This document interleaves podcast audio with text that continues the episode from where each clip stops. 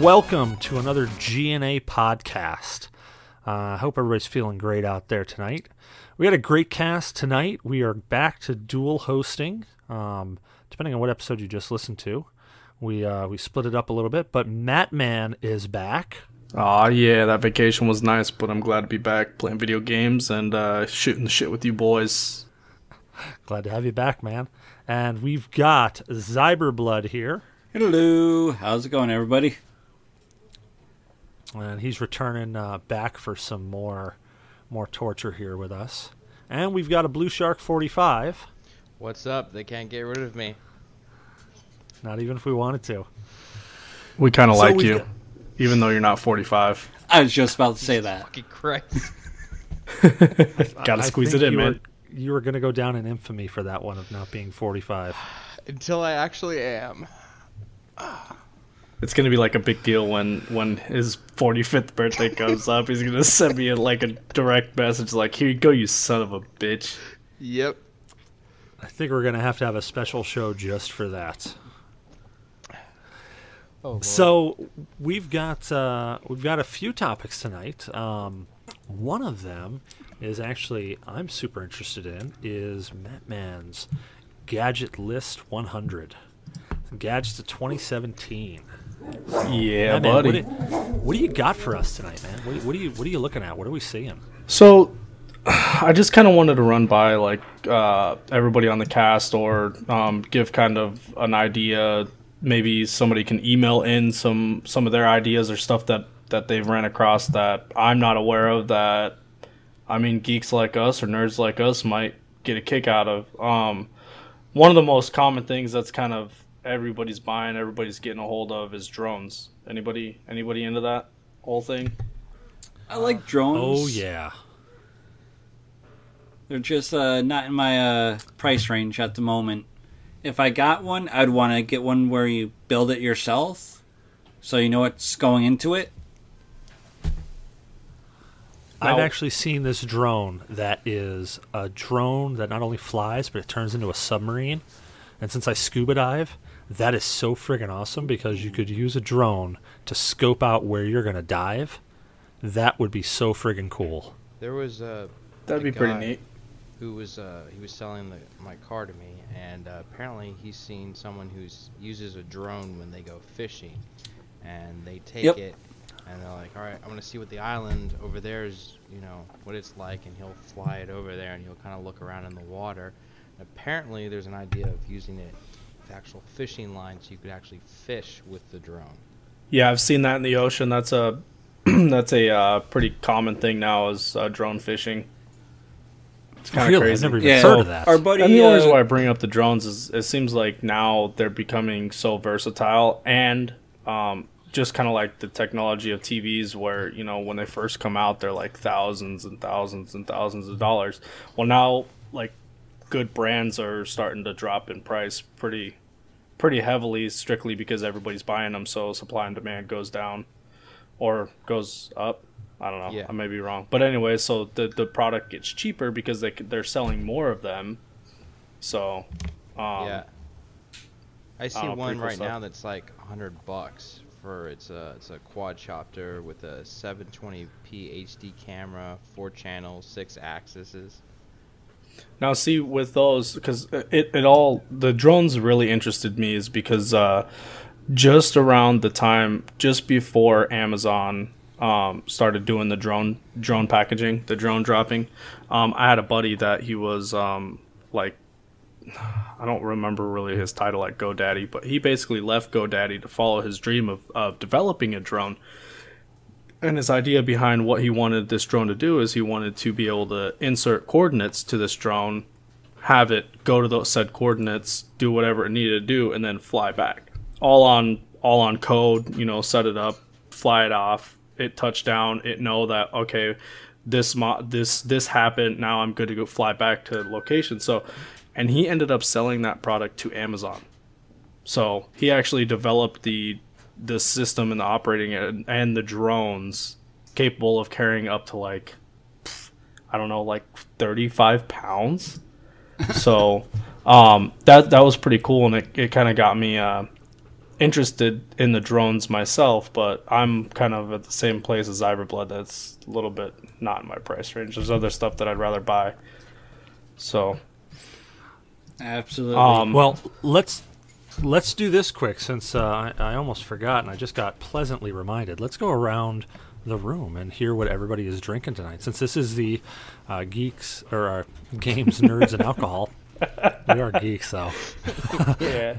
I'm not even I'm not even fucking lying on that. We are geeks. yes. Well, so, uh, Matt, man, welcome back to the show. What the hell are you drinking with us? Well, tonight? so when I was on vacation, thinking that I was gonna have time to myself to drink, um, I bought a six pack of Lagunitas IPA. So I uh, brought that home with me. So I'm just kind of trying to kill that, the the last three of that. So just hanging out, enjoying some IPA. very nice. Zyberblood, Well, what are you chowing down? I have uh, one of our favorites, Cecil, and that's a Dogfish Head 90 minute IPA. oh, such a such a So beautiful beer. delicious. Do you? Man, so good. What do you prefer? Do you prefer the 60, 90, or 120? Um, I like the 90. Um, I haven't had the 120 yet. So the 120 is a uh, double IPA, and it's uh, it's not for everybody. The 90 the 90 is usually a um, nice in between. 60 is usually a little bit easier. It's not. It's for like a you know maybe somebody that's just getting into IPAs that doesn't like necessarily the insane hop, but um, yeah, the 90 is definitely that average average likable dogfish head IPA. Yeah. Yeah, the 60 is like that entry level IPA for somebody who wants to try an IPA but they don't really want to be knocked on their ass. that 90 though, man, you chow down on two of those 90s and you are feeling good and warm. Yeah, The 120. I remember. Uh, I got a quick story about this. Um, the 120, we were at a Story place time with. Cecil Xavier. Yeah, that's how it rolls. Can't get away from those. So we're at a place with uh, Remy. Actually, everybody here knows Remy. Um, we were working at a Brattleboro, installing a restaurant. I think it was the Vermont Country Deli at the time, and we were staying at this this hotel, which neither one of us fit on the bed. Like literally, our like from our calves, mid calves down, hung off the beds. That's how like old and rustic this place was, and they were like singles. It was crazy. So we walked out. We're like, hey, well, let's go find some place to grab a bite. So we go out, we walk around, and we completely don't find anything. And then we show up back at the hotel, and we realize that in the bar in the hotel, Dogfish was doing a tasting. And at the time, they had every one of their beers there, including the 120. We tried every single beer and that 120 came out. And when they brought out that 120, because I we started trying all these other ones, they said, "Hey, let's try uh, let's try the 120." And they brought it out in a brandy snifters glass. so they brought them out, and they're like, "Yeah, so you know, let this breathe. Don't just don't just chow down on it, and uh, and just just take it easy." Well, by this time, I had already had probably 10 beers worth of beer, so I'm like, "All right, let's let's do this." So we try it, and it was really good. I was surprised on how much I liked. Now, granted, I probably was just so shit faced drunk at the time that I didn't care, but it was really freaking good. Yeah, the 120. Um, if I'm sitting down and like so, so the way I typically use IPAs is not to get shit faced off of. I usually drink, sit down, drink an IPA to just relax, drink a couple, and just you know get that little bit of buzz and just just chill. Um, so the 120s I I thoroughly enjoy. Similar like to like a Oh, Guinness, yeah. you know, you drink a couple, you feel nice and good, and then you're you're good to go. So Yeah, the the 120 is not one that you chow, you chug down to just get drunk. The 120 is something that you sit down and you enjoy every aromatic piece. yeah, buddy. So, Blueshark, what are you drinking with us tonight? Well, I actually pre-gamed this time, and I'm about to finish my uh, my beer, and then I'm moving on to the homemade wine. I, I love how pre-graining has become a word used on this podcast. It's not pre pre gaming. It's definitely pre-graining. Thank you, Garbabe. Pre-dreaming. I also uh, uh, I know it doesn't do it any justice as audio, but I see Blueshark there have a Yeti coaster or uh, Yeti kooz- koozie. Man, I'm all about that Yeti koozie life. Very nice. Giggity giggity. It's awesome because like I, will I'll enjoy a porter, but I won't like what you guys are talking about the IPAs and you don't just down it. So the problem I have with porters and darker beers is that I'll enjoy them over a long period of time, and I hate when they get warmer. Now you may have heard that you're supposed to drink those at a warm temperature. Room temperature. I don't Yep. care for that. I like them cold. Um, so this is great because I stick it in there and pretty Giggity, much all day. I don't have to worry about. I love sticking Oh, it in there all day. well, I guess now it's my turn. I buddy. am drinking a Brothers Craft Brewing, and this is called a Hoptimization, uh, our Virginia IPA. Um, it's a nice 7.1 by volume.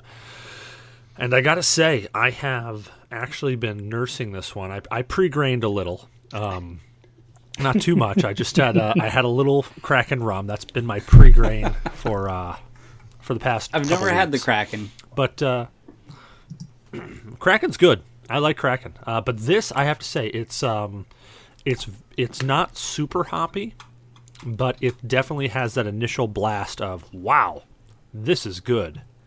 Um, I dig it. I dig it a lot.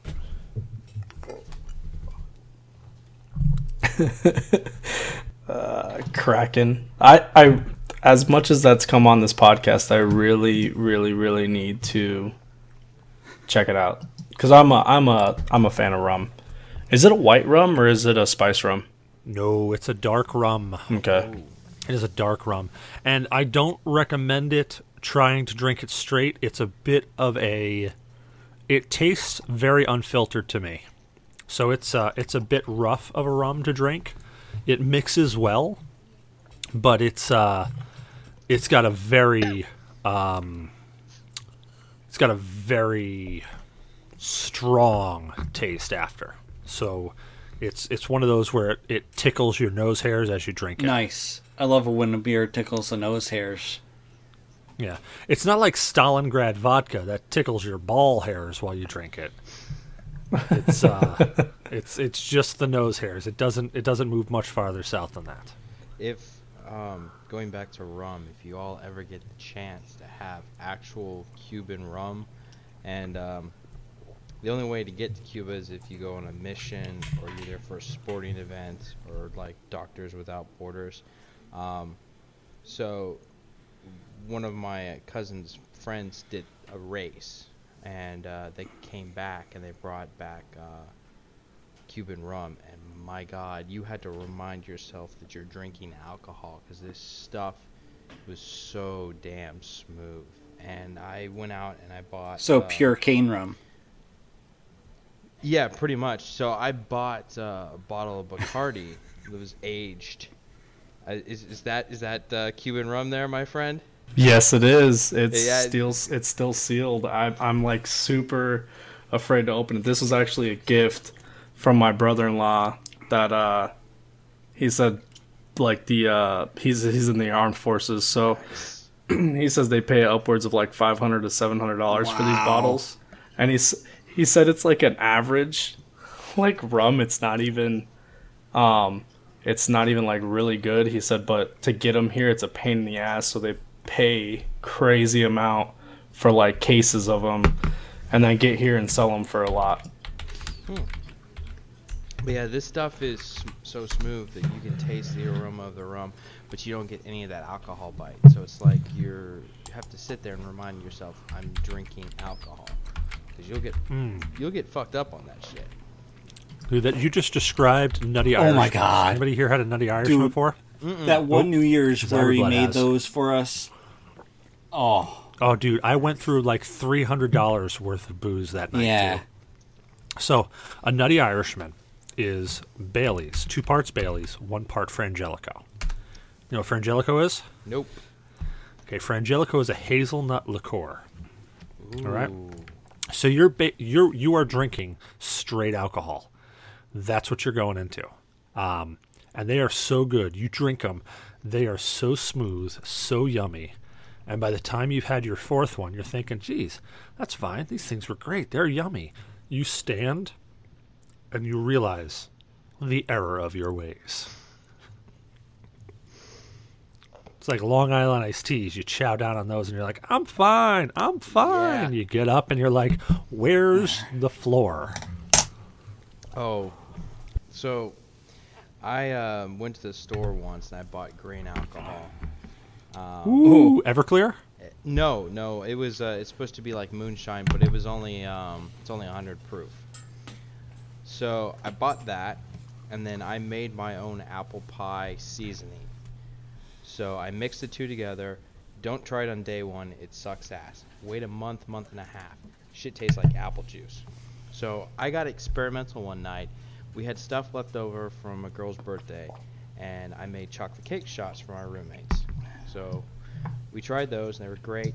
Then I got the idea, since I didn't have enough to pour out three separate shots, but three half shots, poured out three half shots of chocolate cake. Then I took the apple pie moonshine that's been aging, and I topped off the shot glasses. And my God, it tastes delicious. But you will get up in five minutes and you will feel fucked up. So we nicknamed it Death. Sounds fun. Sounds like most Everclear experiences in the world. Is you just sit there and drink it because it just tastes like fruit juice, and then next thing you know, you're passing out at 3 p.m. in the afternoon, and everybody's drawing permanent marker dicks and swastikas on your forehead, and then you wake Yeah. up and you try to spit game to women with this dicks and swastikas and all kinds of ridiculous shit Okay.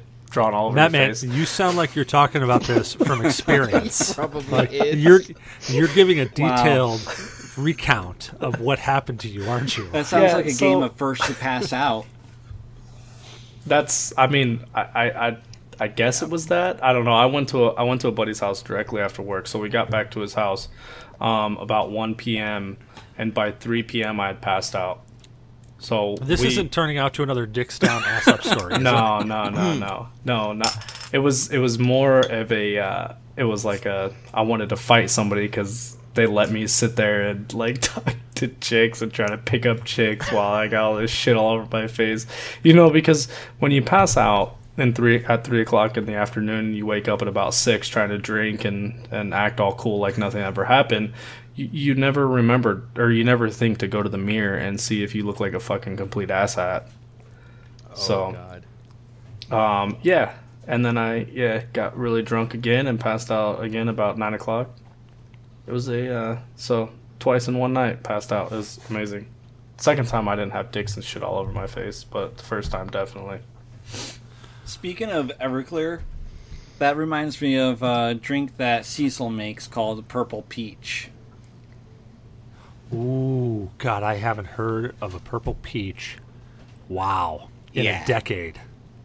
That was one hell of a purple peach that he made me.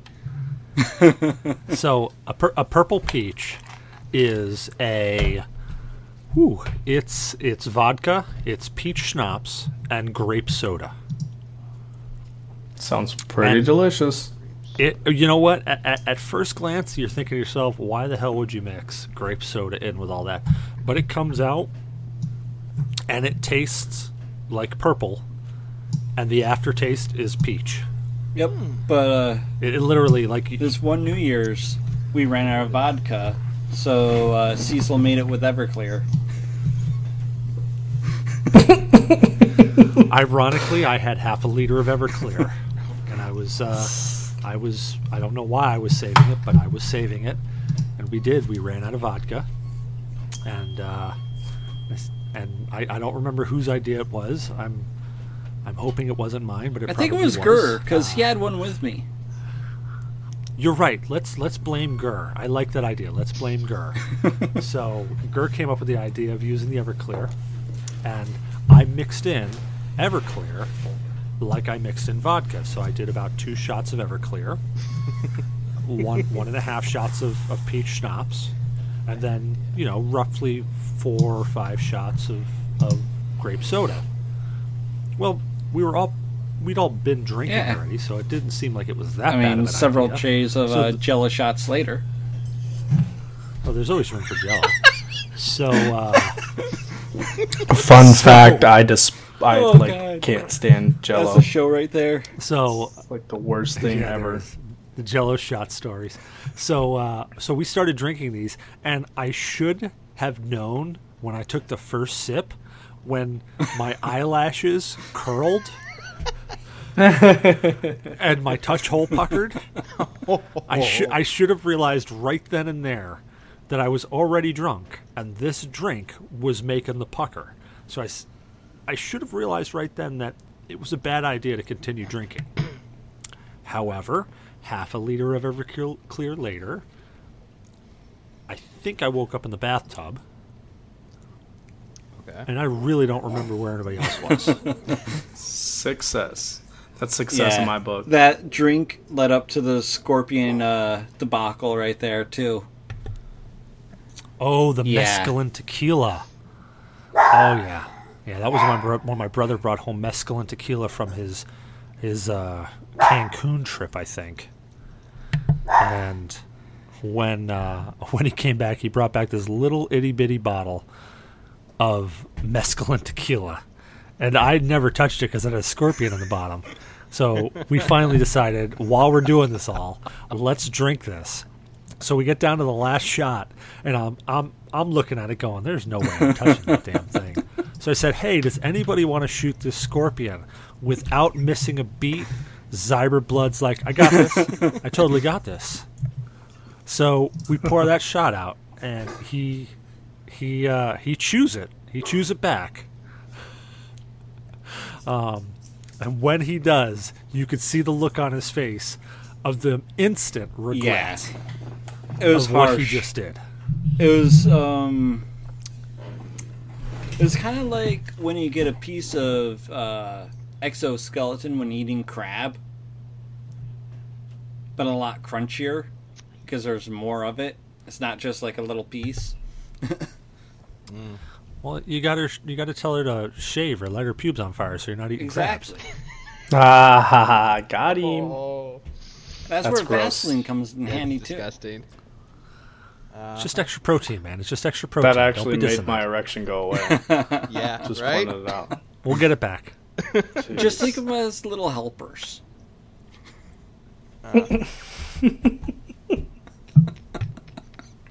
That's not right. So Little helpers, you know, wrong. massaging the area, just Yeah. massaging.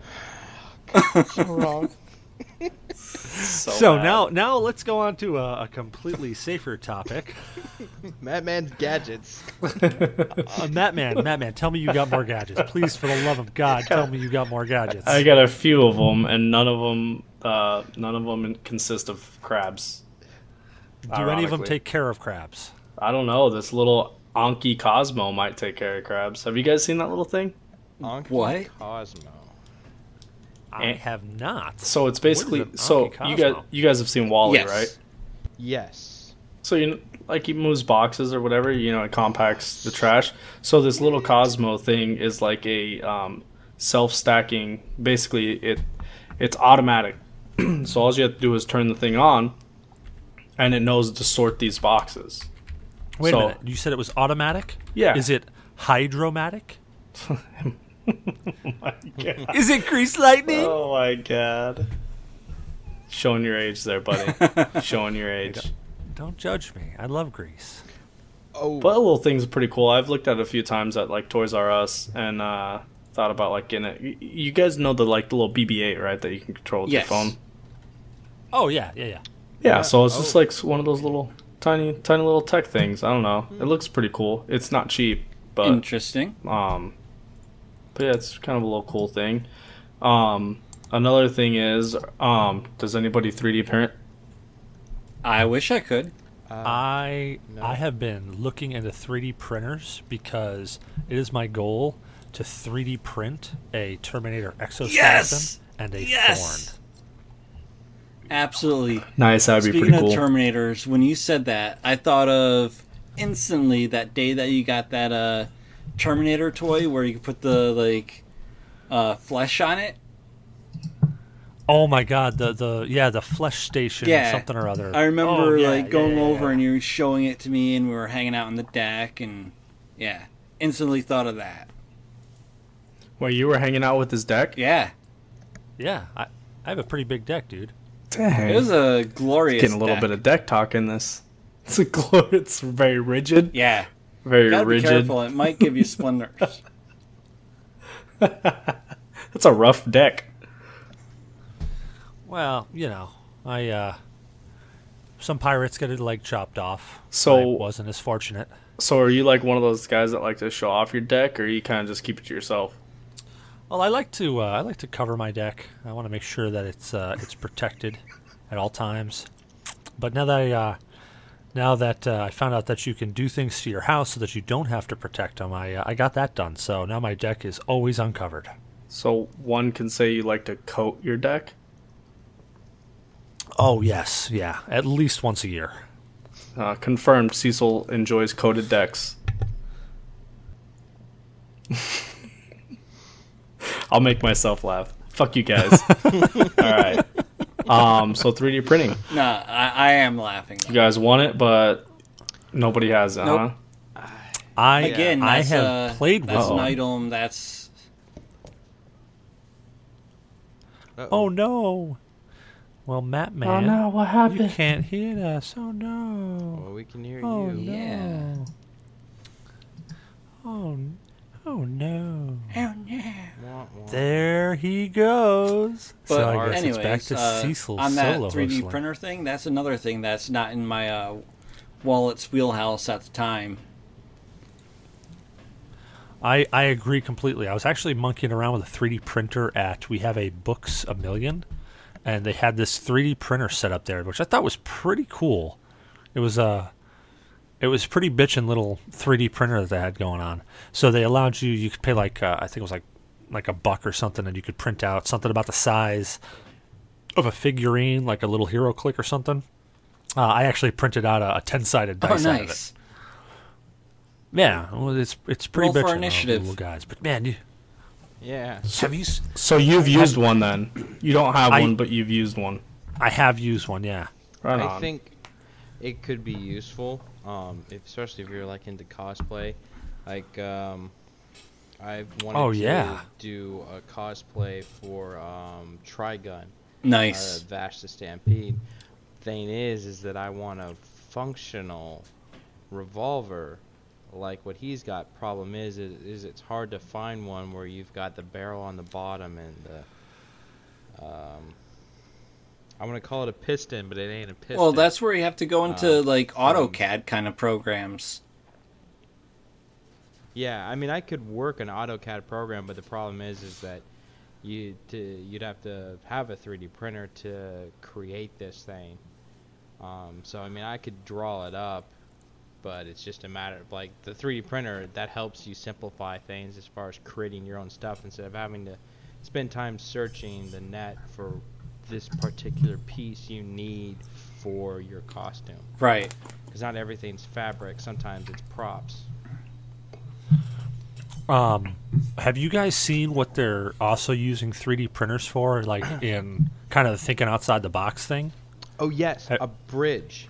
Um, Yes. There's a robot that can build a bridge, and it starts on one side, and it it creates it uh, like a cantilever, um, which basically means that one side's supported, the other side's not, and it's just slowly moving across this arch. Is the the one I've seen is it's just it's just slowly printing um, the material to create a bridge to go from one side of the bank to the other, and I'm using my hands right now to talk to show this, and it's an audio podcast.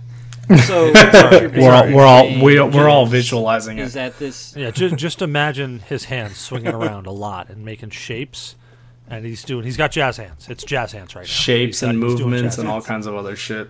I think he picked his nose once or twice in the mix of it. I don't know if that was on purpose or accident. Oh, Ha- okay, goes so finger. here here's the thing that I saw. Here's the thing that I saw when they were 3D printing. Two things I saw to 3D printing that I thought was absolutely amazing. One was I saw them 3D printing a house out of concrete. Yeah. Oh yeah, I saw that dude Yep. that built built the blocks and then he'd put it together. Yeah, Right. well, this one it was actually it, it spit out. It looked like it was doing this stream of shit on the ground, but it was concrete, and it kept going around and around and around, and it Yep. made hollow walls that they then filled with foam for insulation. And it was like a circular looking house, Okay. but it was like a three room house. It was really freaking cool looking. Yeah, I, That I, one- I think I did see that one pop up as well. That one blew me away. Oh, that one that one was impressive, but the thing that blew me away is when I saw them 3D printing using biological cells. They were actually 3D printing with cells and they were 3D printing like Yes, tissue, like I saw an article on um on YouTube the the science feed that I get. They were talking about the application of using 3D printers to make uh, skin for burn victims. Isn't that friggin' amazing just the concept that they're using? Dude, that's like did you guys ever see Jason Yes. X? Yes. Like when they 3D printed that dude's scene. arm after they chopped it off. They put they stuck his arm on and they basically had this machine that 3D printed the damn Right. thing back on. Wait, wait. I mean that's that's friggin' amazing. Jason X was the one that was in space, Yeah. right? Yeah, that's The almost one with the Yes. epic Okay, hollow, horror movie. hollow the cheesy, kind of scene. cheesy ass one. They're all banging Yeah. in the sleeping Yep. bag, and he like picks up the sleeping Yes, bag and like yes. beats it on the walls. Uh, that that movie's a that's a good one. It's more com- comical than it is horror. Oh yeah, when they put him in the uh, virtual reality or the, the holographic one, he starts beating the he starts Yeah. beating the damn the damn two girls against the wall before he realizes that this is a joke. Oh Yep. God. Yeah, 3D uh, printers are pretty boss. Yeah, that is, especially if it can do an actual house. Like, I mean, creating blocks is one thing, but I mean, actually, like, making the walls and the house Yeah. and putting, assembling everything, the the main structural components itself is a pretty impressive feat, in my opinion. Yeah, it's pretty cool. I think they're. Uh, I think they just linked uh, into the chat there a link for it. Check it out. It is. It's really cool. I watched the video on it, and it's a short video, but it was really interesting how they put it all together and how they basically 3D printed this entire Yeah, house. uh, I saw Um, this one thing uh, on YouTube where they're using a 3D printer to print out a castle. It was freaking phenomenal. I did see that. I mean, Yeah, the, I did uh, see that. The uh, sky is the limit. it's pretty cool. Yeah, it like, really I think I remember that um that video you were talking about, Cecil, where they're building a house, and he like built this basically mobile, like almost like CNC s- type setup where it like slid al- along racks and like built it as it went. It's pretty like Yeah, that's not just like buying a 3D printer and putting some shit together. like that that that's that's shit's crazy. but just think what that's going to do for like the housing industry in itself. How cheaply you can just put something together. I together. see that uh, Somebody shows up and Blue for Shark put the fifteen thousand dollars, the they can show one up. Oh yeah, yeah, I see that.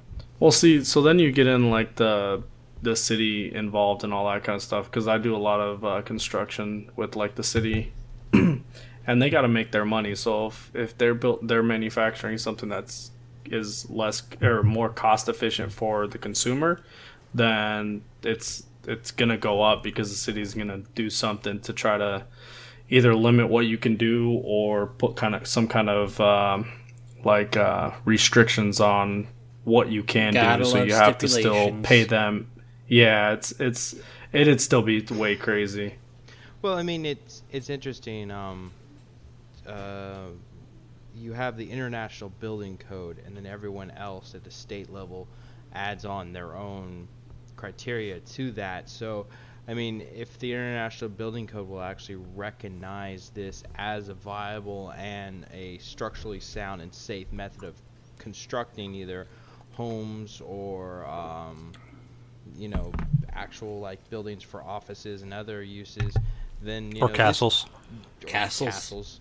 This could actually be a, a viable method of construction. I mean, you see like futuristic movies or futuristic games, and this is how they're they're using robots to build houses. They're not using manual labor anymore. They're using skilled machines, and that's something that you know that this is. It's a skilled machine assembling something.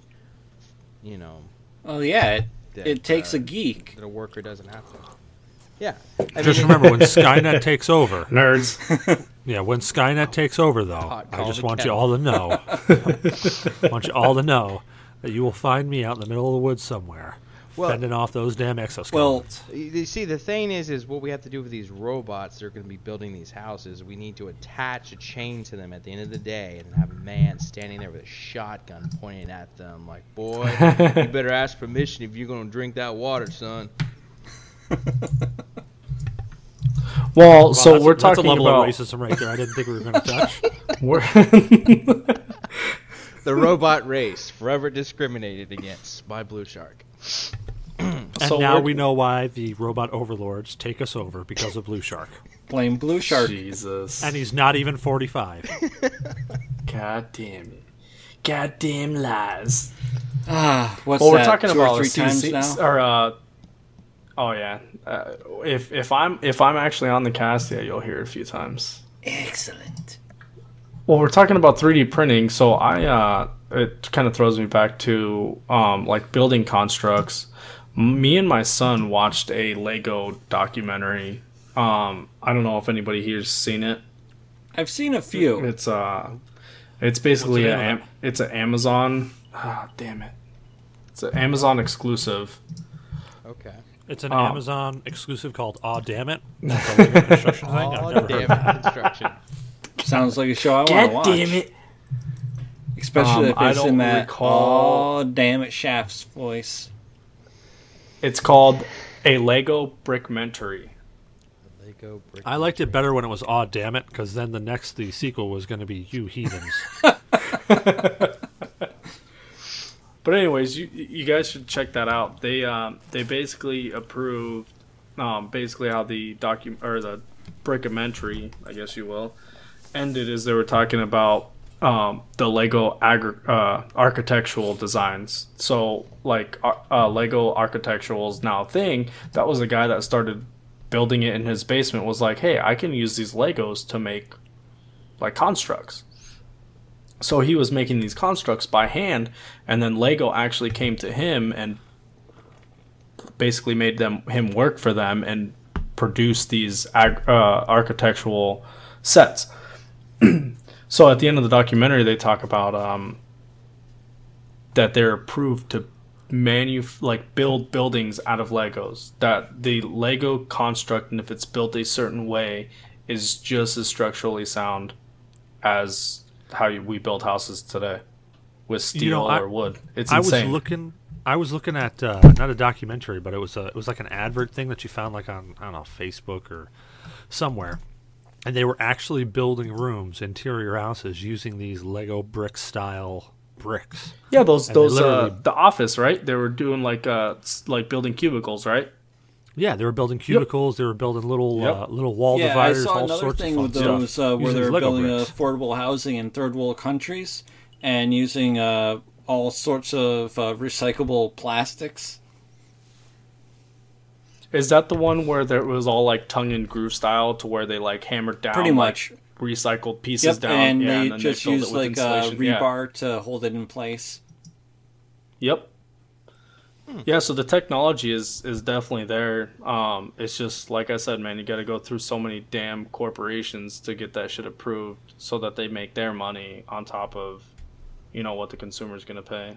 It's bullshit, but I mean, some of it's also safety. I mean, if you go over to, um, I had a friend who was born in, um, the form, uh, born in Germany, and um, she goes over there sometimes and visits some family overseas, not necessarily in Germany, but you walk out on a balcony and there's no railing there. Like in, f- if you go to the U.S., there's a railing on every balcony, like to protect you from falling over. But in some countries, it's like, Yeah. fuck it. If you're dumb enough to fall over, then one less stupid person to I procreate or whatever the reasoning is behind it. I can contest You know, that. Well, There- German, Germans There's believe a few uh, areas in Canada that will uh, remain unnamed that are similar to that. yeah, it's some of it's safety, some of it's just You know, it's a it's a protection against you know the contractor, or the builder, the designer. You know, for lawsuit reasons. But you know, I don't want to go too much in depth in this because that's not why we're here tonight. Yeah, but in, in Germany, they believe strongly in the Darwin theory of evolution. Nothing wrong with that. Only the strongest will survive. Right. If you're dumb enough to step off a balcony, then guess what? You did not deserve to be there. You weeded yourself out of the gene pool. Kind of like that deer that jumped into the side of Ron's Fall van. back into that deer story. its.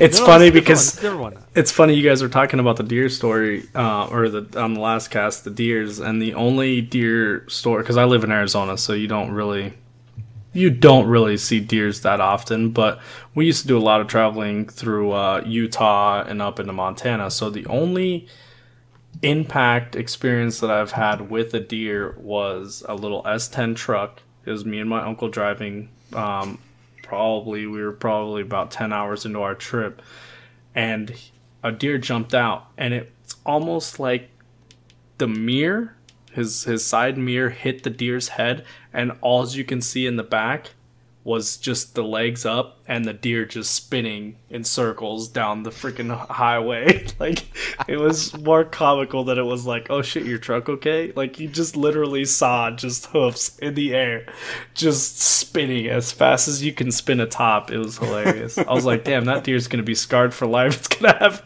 no hair down the center What's- of its back That's the amazing thing about deer is that you like they'll take a 60 mile an hour hit from a two ton vehicle and run away, and there's your vehicle in shambles, won't start or move, and you're sitting there cursing, going, "God damn it, that deer ran away." You don't even get any medicine out of it. then you get the deer, like the one that I was just describing, where it jumps over an embankment into the side of a van, snaps its neck, and there it is, just jangling on the side of the road. And the only thing Ron can say to the whole situation, well, fucker weeded himself out of the gene pool, gets back in the truck and drives away. It's true.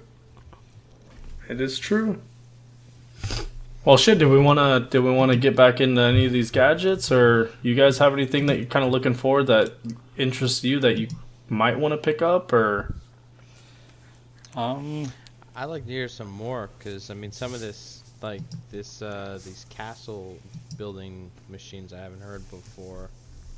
Like I've seen a bridge being built, but I've never seen a house. So I want to hear what else you got for us. I don't. Ha- I don't have much. I mean, it's probably stuff that we already have in our household. That's just you know, every year they they get a little bit better. But smartwatches. Anybody anybody operate smartwatches?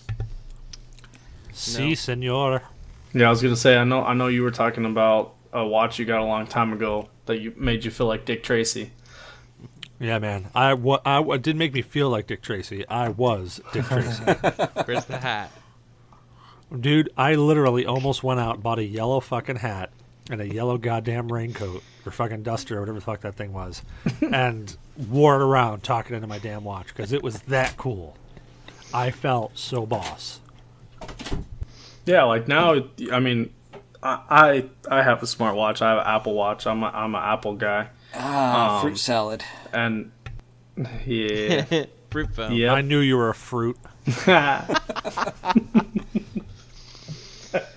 Uh, I can't laugh too hard. I joined the community not too. I was gonna ago. say it. Yeah, I heard you say that last last uh, cast. Hey, Mattman, you got somebody you can be a fruit with. Oh God. We could But be they're two not fruits in a pie. I encouraging. still have my uh, days of fruit salad right here. There you go.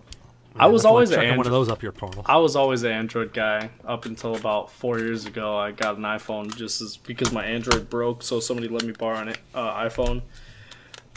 And uh, yeah, I haven't went back to Android since. So they're doing something I like.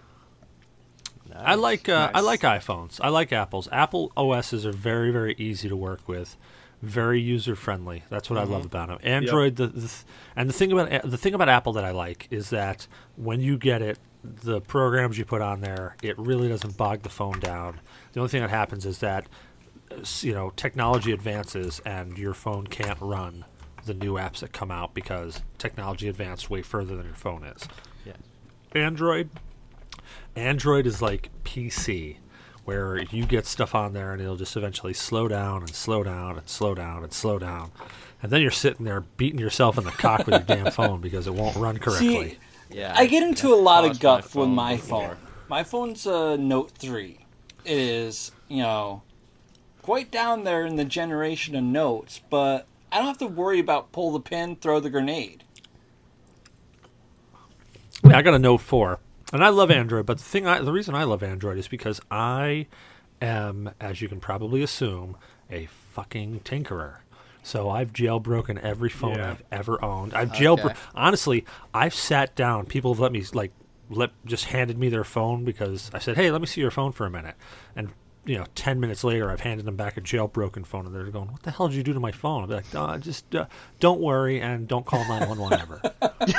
See, so so funny story about it is that's actually what caused me to buy to to get a loaner phone. I killed my Android by trying to take it from or it was like Brick it. gingerbread something.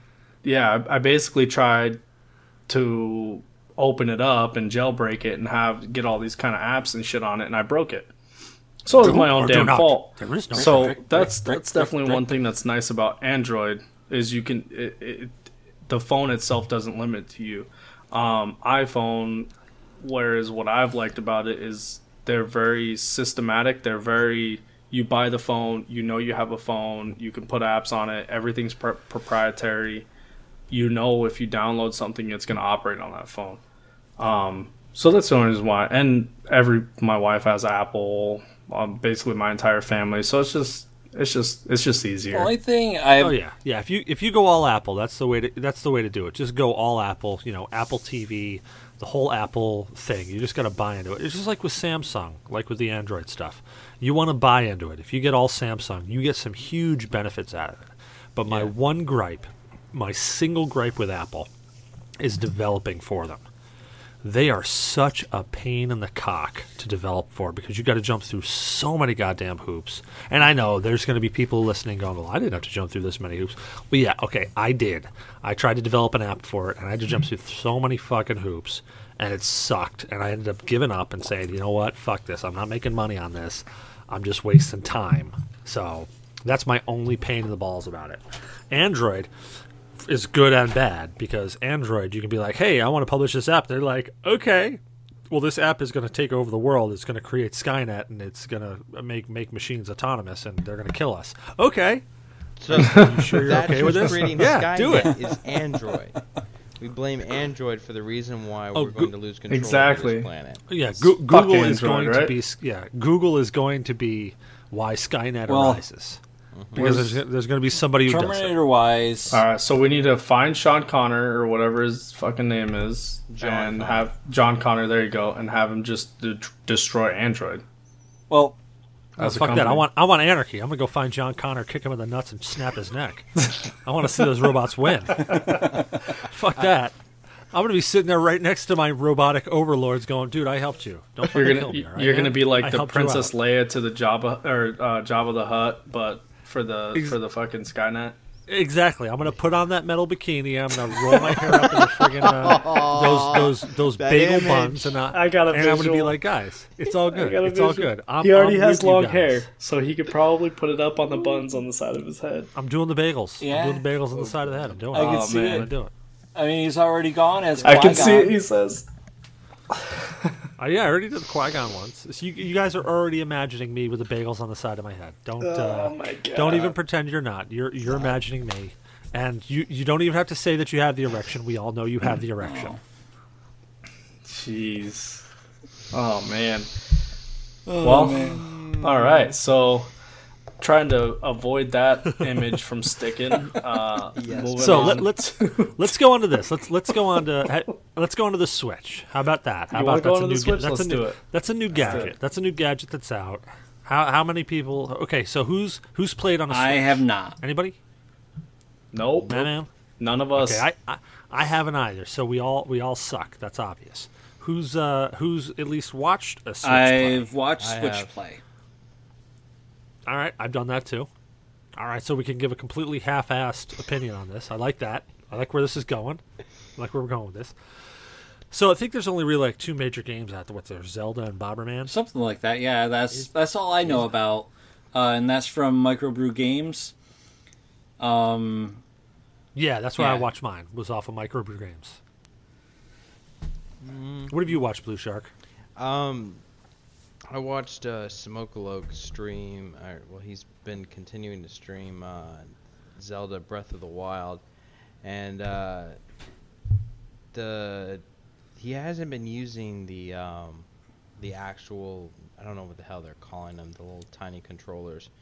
Uh, he hasn't been using that. He's been using the uh, the Pro controller for it, which is like a regular game controller. Um, and he hasn't had problems with frame rate rate drop too much. Um, minus the fact Flame that late? fr- frame are, we- rate. are we call, are we calling Frame that rate, flame sorry, late? Is, is that like is that like pre-graining? yes, it's I, th- I think you pre-graining. pre-grained a little hard, and we're having a little problem with your flame rate. no, it's just anytime I, I, even when I'm streaming, I just can't talk clearly. Um, but it- you know, it's the for the the for being Nintendo, because I feel like with Wii the graphics kind of they got either tuning or they just kind of sucked. Um, the graphics are very good for this game, um, and yeah, I it's it's impressive that you can you you have this giant open world game on this tiny console. I mean, it's the battery life for three hours unplugged is not great in my opinion. Um, and if all the memory is only stored on the cartridges, then the five gigs that it has on the machine itself is actually not too bad. But everything looks good. It seems to be handling well. It's, I mean, hell, when you're trying to play a game versus when you're trying to stream stream a game, you have problems with that. So I mean, he hasn't had any major issues that I've seen with this console. But my problem is, it's Zelda and Bomberman. I love Zelda. I'd gladly play Zelda, but I'm not going to buy a console for one game. I need to see more games that are in kind of my wheelhouse that convinced me to buy this console before I actually spend the money on it because I could play more games by buying the Wii U.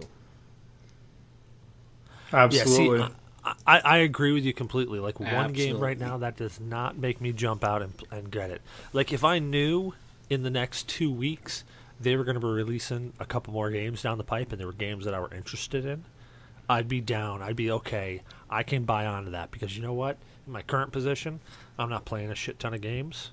I can buy into that. I can I can be held over for a couple weeks with a game and get a couple more and move from there. But I agree with you completely. There's uh I like the way it goes. The, the 3-hour power supply thing, that doesn't bother me all that much. And the only reason I say that is because I am a I, I'm, I use PS4 all the time, and I use my Vita to remote yep, play you on got me into that. Actually, And my Vita, I didn't know I yeah, even my could do it. Vita. Yeah, it, it was actually it's actually pretty friggin' amazing how how well it actually plays. Some games have a little bit more lag than others, but I mean that I can be like for instance, let's take it. I'm taking uh, let's say I'm taking a good long shit at work. I can connect that damn thing up, and I can be dropping a deuce while I'm running a Crucible match, and it it works pretty well. Yeah. well, here here's something. interesting. That's what I that's what I think of uh, as I'm taking a dump too is just playing a Crucible match and just dumping on Exactly. kids. Yeah. Yeah, dropping the kids off, and you're like, ah, take that, triple down. Fuck you. when when uh, Microsoft launched the original Xbox console, you had 4x4 Evo 2, Air Force Delta Storm, Arctic Thunder, uh, Cell Damage, Dark Summit, Dead or Alive 3, Fusion Frenzy, Halo Combat Evolved, Mad Dash Racing, Madden NFL 2002, NASCAR Heat 2002, NASCAR Thunder 2002, NFL Thunder Fever 2003. Uh, you had Shrek, Test Drive, Tony Hawk, Transits, and Kabuki Warriors. These are all release titles. Nintendo's got Bomberman and Zelda Breath of the Wild. It may have a few others, but I mean, Bomberman and is you know is a simple game.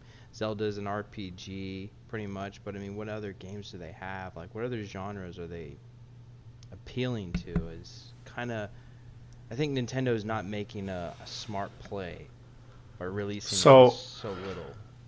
So, well, I've kind of had this conversation on and off with others about Nintendo and how they operate.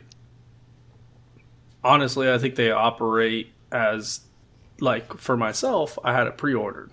I was going to buy it. I didn't care like Zelda was enough. That game I didn't really watch, I didn't really get too hyped for, but I knew that what ha- I had heard is that game was going to take some time to get through and it was going to take you know you were going to be able to invest a lot of time into it. Similar to like destiny where you know not not many games have i ever played that i've had over 2000 hours into a video game. Zelda seemed like it promised maybe not that much but a lot because i'm not a big rpg player so it's more i have to take my time and and, and learn the game um, so i was to buy one strictly for that. Um, and then you had Splatoon coming out in the next three months. You had Mario Odyssey coming out in the next three months. Like they have a plan, and they showed their plan.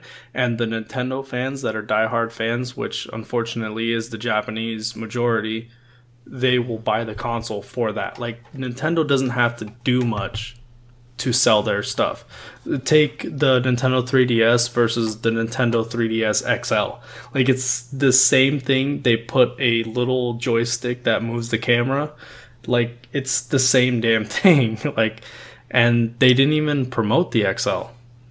They didn't even promote it at all. I went I mean I remember going to the GameStop literally 2 weeks after I bought the 3DS for my son for his birthday and they had the XL. I was like, well, if I would have known, I would have like See, my just prepaid for it and had him come and pick out like which one he wanted. It's just My beef it's just the way that Nintendo operates. is the day that I got my XL. It was the day before the launch of the new screen for the uh, whole system, and they didn't even say anything about that. Saying, "Oh, hey, you know, if you wait one more day, you could get the system with better 3D screen." 3D tracking, yep, the 3D tracking and the the um, movable camera view, basically. Yep. See, I I wonder if Yep. it's because we're in the U.S. that we're not getting this kind of like what you're talking about. The Japanese are going to be the main people who are going to buy this Switch, um, whether it's national pride or whether it's just because it's m- advertised more so over there than it is here. Maybe that's why we have the opinions that we have is because we don't see it as much as maybe other countries. I mean. Well, take take Microsoft for example. They're here. Microsoft develops and builds here. Sony develops and builds here. Um, Sony is very proprietary to um, Japanese uh, develop developing teams, but as far as Nintendo, that is a Japanese console. Like so, Yeah, as much as we like, hear about the, Microsoft um, and Sony here, it's the same kind of thing over there, except Nintendo. Right. With Nintendo, though, over there, they have stuff that was released that was never released over here. Correct. Yes. Well, that's that. Nintendo started out as a you know, well, not not started out. Nintendo is a Japanese company, Absolutely. So they started out with the Famicom, which then got ported over here to the Nintendo Entertainment System, and then the Super Famicom, which got imported over here to the Super Nintendo system. Correct. So, so Nin- Nintendo's always been that singular like area. But when you talk about Sony developing over here, Sony is still a Japanese company. And Correct. they developed over there. So there was a lot of games that were released on Sony that were released over there that we never got over here. Uh, so- great, The- for instance, is Final Fantasy IV. I've got an import of Final Fantasy IV for the original PlayStation that's in Japanese, that's got features in it that we didn't see until way later when they did, I think, a, I think it was a PSP port, and you finally got all those features of the of that that one that was released for And- PlayStation. You got all the FMVs. And the funny everything thing is, when I think back to the whole uh, Nintendo Sony thing, I think back to how they were once very close to being a singular company. Absolutely. Oh yeah. Play, But we're talking we're, Sony we're talking about 1990s compared to um, you know now n- like the PS4. We're talking PS1, Yep. PS2, PS3. Yes, had very um, Japanese driven uh, productions L- like you like you had mentioned Cecil they had games that you couldn't get here at the U- in the US you had to get ported games or you had to buy the game get it shipped here and play it in all Japanese PS4 doesn't have that anymore it's Well, it's no, a whole no games have that anymore. They've they've gone region free on almost on, on almost all gaming. I don't want to say all gaming because there is some that they're still like localized to Germany or localized to Portugal or something like that. But that once they've gone region free, that's where it really just opened Well, up the whole. That's the whole, thing that I whole always loved with the older Game Boys. They were region free. It didn't matter if it was Japanese or uh, American or UK. It, it was region free. Yeah, the cartridge Yeah. worked no matter what. correct No, I think can, the Switch uh, has. I think the Switch has a lot of good stuff um, going for it. Um, I'm. I wouldn't really say glad that I didn't buy it, but I'm not heartbroken that I didn't pick it up because the whole docking station breaking the screens, like that's that's all frustration stuff that I've bought one. I've only bought one day one console and that was because strictly because I showed up at Walmart buying my niece a present and they had one Xbox One on a list. So they were sell they, they you you could get put on the list to get 10 of these Xbox Ones in my town anyways. And um, luckily or by chance they had one. I just happened to ask. I was like, "Hey, do you, do you guys have any? Like, can I get an Xbox One tonight? I know they're coming out tonight." He's like, "We have one." He's like, "You have to put your name on. You have to be here by ten o'clock, and then you can pick it up at midnight." like you had to check in at at ten o'clock and then come back at midnight to pick up the console. So I was like, "Oh hell, you know, screw it. I'll pick it up." And today that console is still running, but I typically don't ever buy a day one console only because it's like buying a new gen of a vehicle. You know, they're gonna have recalls. They're gonna have all kind. You know, you are Exactly. the beta tester of that I- thing, and you know, so so I, I wanted I do still want it. Like Splatoon two is still one of my favorite shooters. Um, they won they won uh, shooter of the year in 2015, I think. No, 2016 like they won shooter of the year that like that game is amazing but if i can play splatoon on wii u as well as switch like why not just pick up the game for the system i have Exactly. But um yeah, the only day one uh, console I ever bought and I kind of regretted was the PS2. When I got that, I got it from Babbage's uh, in Saratoga, New York, which is no longer a company. They got bought out by uh, GameStop. But yeah, like getting that system day one, there were tons of bugs for it, and I always waited a year before getting another system that was fresh launch. six months Yeah, see- has been my my pretty standard on like the ps4 and the xbox one like i bought xbox xbox one s like i think it was like six well i didn't even buy it my boss bought it for me but it was like six months after like before i even started thinking because it had an internal power supply. It had stuff you know that that microsoft wasn't you know was like their first time developing or integrating in a system. So i was like well there's gonna be shit that's wrong with it. Yeah, so I bought uh, I bought several systems on day one. P- my PS2 I bought day one, and I gotta say I I uh, I hate to be contrary, but Zyberblood I love that system. That oh, system I was loved that. so I'm not saying. I hated it. It's just I was I got one of the bad luck systems. yeah, that does happen. But I literally didn't have any issues with Sony up until I think my PlayStation 3, where I finally had one of them actually die on me. But I got I got a day one PS2, and the only horror story I have on day one buys was I bought the Wii day one when it came out because I was all hyped up about the motion controls. And that's the only one that I would say I possibly regret. I've had a lot of fun with my Wii, but there is so many. Yeah, I, I love to handle my Wii. I try to. I you know I walk by and I see my Wii just standing there all alone, and I I just touch it. I just touch it just to just to know that I still have it. Your original honest- Wii? Uh, my original Wii, yeah, my original. I didn't get a Wii until my they own released the black one.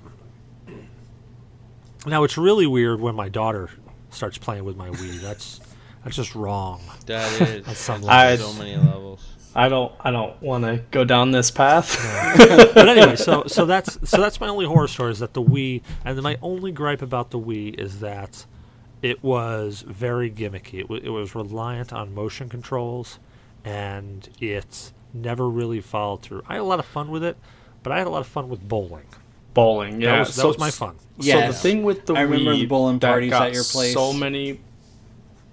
Go ahead, Zyberblood. Oh no, I was just saying that uh, when uh, Cecil got his Wii, we'd uh, have bowling parties at his place. It was a lot of fun. That and Mario Party. Yeah, yeah, Mario Party was fun, but they didn't really have a lot of quality games. There was just a lot of companies producing a lot of shit for the Wii, and and that's unf- I, I hate to describe it like, Like that, darts. but it was it. Yeah, it just seemed like like there were good games. Don't get me wrong, there were a lot of great games. Boom Blox, um, Super Smash Brothers, uh, the bowling game. I mean, th- there were there were, and those just to name a few. There were a lot of good games, but I probably have in my front room right now probably 150 Wii games, and I want to say I may have actually played through any meaningful time on about 10 of them. Okay, so so since we're kind of in the uh, the discussion of like tech and this year this year gadgets or whatever, that's the thing that sold the Wii is just the motion control. Like that Yeah. was literally what sold that console. The Mario games were fantastic for the Wii. Like Galaxy and Galaxies 2, like those games were Yeah, like ama- still agree. to my day like one of my favorite ga- like one of my favorite Mario games next to um, Mario N64 or Mario 64 sorry um, which is also my take on like PSVR it's like people bought that strictly because of the new technology all right we're going to have console VR is it gimmicky I honestly think it is. Fuck yeah. Um, so it's the same kind of thing. Kinect, Kinect 360. Like, did I buy it? Absolutely, because I was stoked about it. It was the new technology. It was what the console had new to it, and honestly, it was fun for, uh, for the first little bit. Um, I used to have parties with the Kinect like all the time, but it's just it's just See, the new. I never really with the got Switch. into the Kinect. I got it right here on my TV, and the few games that I played on it, it's always been very glitchy. Yeah, because so so my thing compared to like PS4 um, Move or whatever it was called versus the the 360 connected. Are you talking about the 360 one or the Xbox One The 360. version? 360. So that that camera system required motion. So it didn't move. It didn't matter where whether your chest was coming moving first or your arms or your hands. It detected that strict motion movement because it was a very um, simplified motion tracker.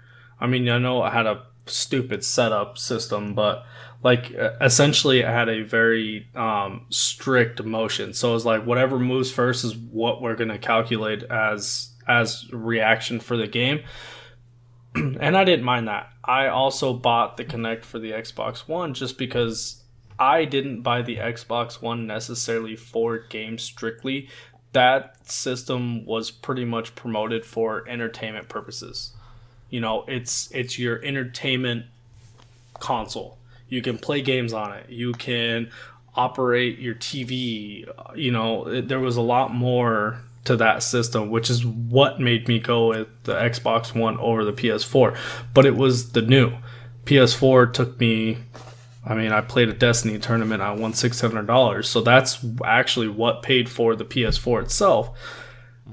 other than that, I probably wouldn't have bought the PS4. Like, I, nothing, nothing really weighed more on the PS4 versus the Xbox One. It's just the Xbox One I had in my living room. I could be like, ah, Xbox, go to channel, you know, Discovery One or something. You know, like I could be a lazy motherfucker and operate it off of voice instead of grabbing a controller and adjusting it. So that was what sold Xbox One for me. And that's But it's Well, just it's like fun- the new, new stuff. You know, Yeah, The- it's, the it's new-new. funny that you talk about the PlayStation or the Xbox being that full, you know, that that multimedia system because if you remember back when PS3 launched and Sony shot themselves in the foot because they came out and they said, "Hey, this is the PS3, but this isn't just a gaming console. This is a mul- this is a full multimedia system. We're going to have so much stuff come out for this." And at the time when they first launched it, they didn't have it. They said it was coming, and everybody was not ready for it. Nobody was ready to Didn't hear their that. uh, web browser use like a um what is it Orphan or something like that? Uh, I I- forget what. Yeah, they, they they use some weird stuff, but but I that's remember the thing being though. terrible. well, well, yeah, the the browser did suck, but when PS3 came out, they toted it as a full like multimedia machine. They said this was an entertainment machine. It's not a gaming system, and they got crucified for it.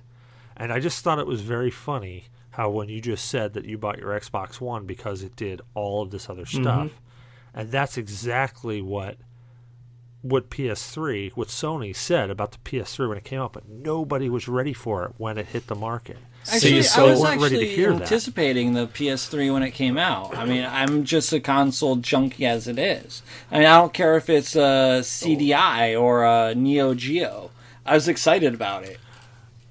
Yeah, but the community as a whole, they Yeah, were correct. not ready for that. While that's Sony, Sony back when the PS3 came out, and and argue with me if you want, that's fine. But they were a visionary because they knew where gaming consoles were going. They knew people were going to be watching Netflix from this Yes, thing. They even though we had to use a CD for the first UFC couple of months that it was on it. Yeah. They they knew though. They saw the vision. They had it and that's what they tried to promote. And I just found it I found it so funny that when they announced the Xbox 1 how they did the same thing, but the community was much more prepared for it because things like Netflix and Hulu were already out. And they were already being used. So they were they were already prepared for it. They were already using it. They were already really enticed for it. I just uh I just I find it funny just that that whole situation on how Sony shot themselves in the foot and then Xbox came Microsoft came out with it and basically said well not the exact same thing but um, very similar essentially, yeah, things. essentially. But when you Yeah. really well, the difference to and, is, and, is and I'm not I'm not dissing Microsoft because Microsoft did a very very good job. I'm not I'm totally not dissing them. Yeah. Microsoft I loved my original Xbox. Like that first Xbox, I got it way late and when I got it, I was blown away. Like compared to PS2, it it was head and shoulders above it. I loved my PS2.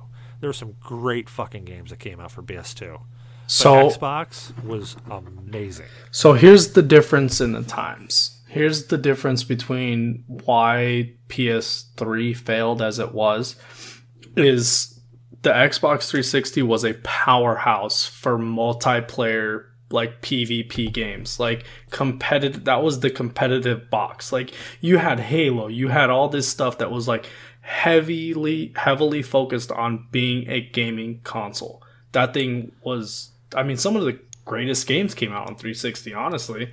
Um so so to direct gamers as hey, the 360 is this powerhouse of a system and then Sony to you know combat that with hey you're gonna buy this PS3 for $500 that is not only gonna play video games but it's gonna you know be able to operate like a smart TV what the fuck is a smart TV Uh, Exactly. you know nobody, nobody knew what that people was weren't ready. People weren't Correct. ready for it. That's the thing. it was just a ready. it was just a premature ejaculation as, as Blueshark not 45 would, would, would compare it to I mean, P- PS3 came out in 2006. YouTube really launched in 2005, and then you had Netflix and the downturn of Blockbuster, and you have Hulu. But Netflix at the first start was what you guys said. It was CDs. And hell, I got a DVD player that's cheaper than this damn thing. So why am I gonna buy this thing? Correct. Especially if, like what you were saying, you can't, you don't have that heavy online player versus player interaction and experiences that you can um, you can use to interact with other players versus PlayStation. While they have great titles, great games, they're solo games. They're Exactly. Not and that's why their PvP was free Yes. because it wasn't it wasn't based on that. I mean, I Exactly. I come from a heavily heavily competitive uh, SOCOM 2 background. Like I came from Sony. Like that is 100% of what like started me in the FPS world. And then I went to Halo. Well, when I was in SOCOM, there wasn't communities. There was, you know, people my teammates would call me on my phone and I would have my phone next to me on speaker communicating with them after I died or after Yep. I after they died. days. You know what I'm saying? like it was a whole different different deal. So when PS3 came out, the price tag was just so damn steep, and you still to this day hear people talk about how that was the most expensive. Like when the Oh, um, it couldn't have been you know, they, they anywhere compare, they compare. anywhere near the Neo Geo launch price. Well, it was four ninety nine for the PS3. It was five. It was a five hundred dollar system. Neo Geo, I think, was like two ninety nine. No, no, three hundred the dollars. Neo Geo wasn't from it? the '90s launched at like almost 800 bucks. Oh my god, yeah. Well, that makes sense It, of it why ran I never of owned their one. arcade platform. Yeah, it literally was an arcade machine. But that that was the cool thing about uh, about the PS3 that a lot of people could dig into is because it was a Blu-ray player, and Blu-ray players at the time were like eight nine hundred well, dollars. that was the thing with So- Blu-ray and Xbox doing their uh, HD. They had the battle of Yep, who was gonna, yep. you know, trump. Yep, yep, exactly. And it, it you know we, we all we all know how that turned out, but that's how that's that's a lot of like the PS3s. That's how a lot of them sold. Where hey, I can I want to be on the I want to be on the bleeding edge here. I want to watch Blu-rays, but I don't want to spend eight hundred dollars. Okay, well I can spend five hundred bucks and I can get a PS3 that plays video games and I can watch Blu-ray players. And to be perfectly honest, right now, my PS3, I still have it. It's in my front room, and I watch Netflix and I watch Hulu, and it's my multimedia machine. It's exactly what Sony You said my, uh, it was going to be. Absolutely. Yeah, Mine- it's exactly was what in my- Sony said it was going to be. when I when I shifted from a living room um, console player to a monitor console player, um, PS3 was then my entertainment system, like Netflix, Hulu, Vudu, Exactly. all that stuff. And up until I got my um, Xbox One S and was able to move my Xbox One back into the living room, like that, my PS3 was my entertainment system. I never played games. My son played a little bit of games, but like that, that it was my entertainment system. So yes, I can I can absolutely agree. Which which in full circle goes back to the switch of these new consoles have console updates it constantly. Constantly, constantly console updates. Like I just downloaded an update mm-hmm. for my PS4. The Switch where it's at right now, to me, can only get better. Like maybe it was a rushed console release because Nintendo kn- knew that they needed to get something out, but it's it it only it, it, it can it hopefully hopefully cross my fingers can only get better from here. And with the whole third party title situation, like more better games can come out for it. I mean, it might be a, it might end up being a powerhouse.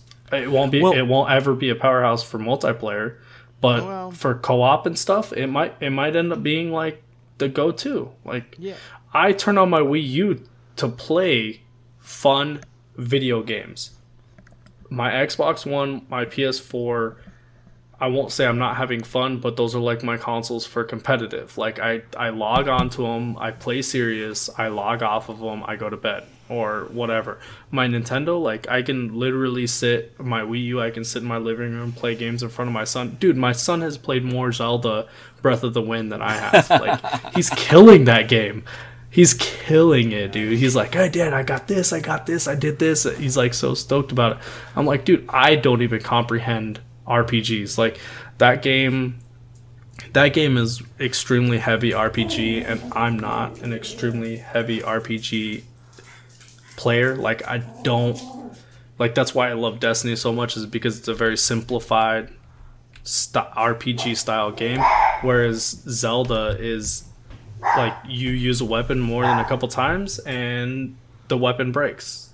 So you got to constantly be getting new weapons and all that stuff, which is typically what I don't like about RPGs. So. Well, you, you also just hit on something there. Uh, you kind of you kind of bulldoze over on top of it. So I'm gonna I'm gonna back this track up. But you hit on something there is that Nintendo is that's it, it's safe. I can play almost any Nintendo game, and I do not have to worry about my kid coming out screaming at my wife, telling her she's a cunt because she heard somebody call somebody else a cunt yeah. on a Right. video game. I don't have to worry about that. But when I'm playing like, I mean, hell, when I, I'm playing, well, Destiny's not a, a bad, a bad. Destiny's a bad example. Like like Call of Duty. I jump on Call of Duty. I was at It's a my uh, I was at my nephew's community. house, Yeah. Oh god. and uh, I jumped on there, and within the first five minutes, I got called. What did I get called for? Oh, I got called an uncle fucker.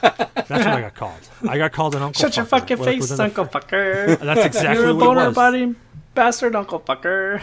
I got called an uncle fucker first, and then I'm sitting there going, "Well, I mean, you know, I, I, I mean, my uncle, I, I, I think he's still alive, but I don't really want to fuck him. I mean, yeah, Yeah. may, maybe if I was really drunk enough. yeah, or that's why I don't Bill play the Cosby COD games by, because but, of uh, all the childish trash. Toxicity. Shits. Yeah, but but that's the cool thing about Nintendo is that you you feel safe on that. I Wow. can I can fire up the Wii, and I can play almost any game, minus like Overkill. I can play almost any game, and I can feel I can feel safe there. I don't have to worry about you know my, my kid is now going to uh, going to think it's cool to to put an afro on, get in a car, and mow people down, and that a tank is going to show up that they can then rob and jump in and start shooting people. Yeah. The the thing is is that Nintendo Nintendo's needed to have done this for a while. I mean, I think with the Wii I don't know what the difference is between the Wii and the Wii U exactly besides I, I know the Wii U had the gamepad.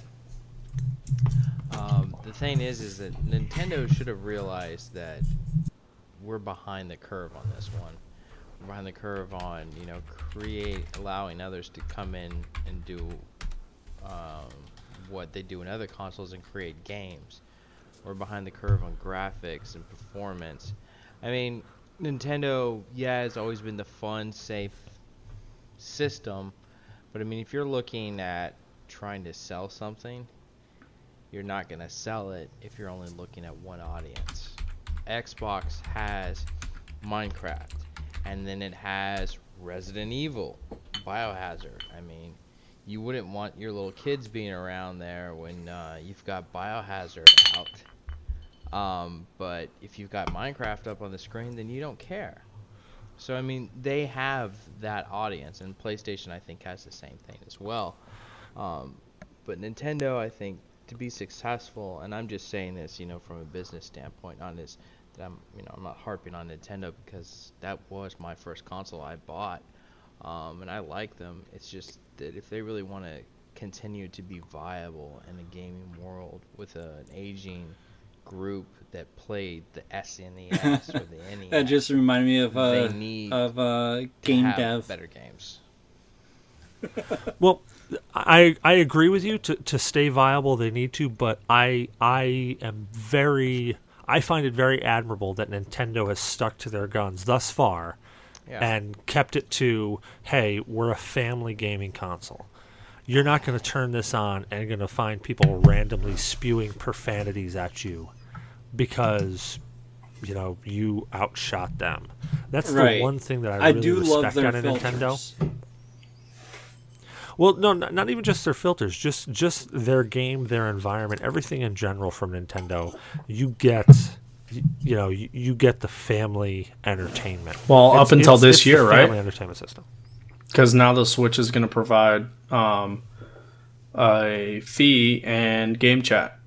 So this True. this console is going to be the first uh, first integration of PvP communication, which hopefully cross my fingers and hope that it's similar to Destiny's um, player-to-player communication system, where you have to opt to join it, because that is also something that I have enjoyed. Like my son recently start has started playing Roblox on Xbox a shit ton, and you can just player to player communicate, uh, proximity chat basically. So with the Wii U, he can turn that like him playing Zelda anytime he wants to. Like I don't care. Like it, it's I I don't have to worry about anything.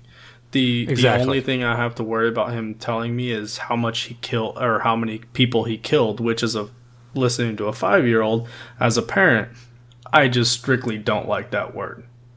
Mm. But it's it is what you know it is what it is. It's it's he's it's creatures, it's monsters, and he's killing them versus you know going on a PvP atmosphere and saying I killed this other guy clear across the world. You know that that brings a different different aspect to the word itself. Well, But, there's that, and Um, then the there's Switch is gonna the thing of like um, the Grand Theft Auto games. You don't have to worry about them saying, "Hey, I killed a prostitute after I, you know, bent her over the back of a seat." Right. Yeah. Yeah, and I took my money back. right There you go. and and so it, it goes back into like we're all parent or are you- Zy- Zyberblood do you have any kids Um, does a very large cat count? uh, she doesn't bunny- play video games counts. or he doesn't play video games so i'm it doesn't She plays And tablet games. Blueshark's a Blueshark yeah the little fly swatter one i've seen those videos uh uh, Blueshark's not 45, so I'm sure he doesn't have any kids. Not But- that I'm aware of. Well- Are you afraid well, to in that throw a census, fucking I have to baseball over agree. elementary On that school census, I really do have to fence? agree. I, I've been around the world. I've sown seeds, but I don't know.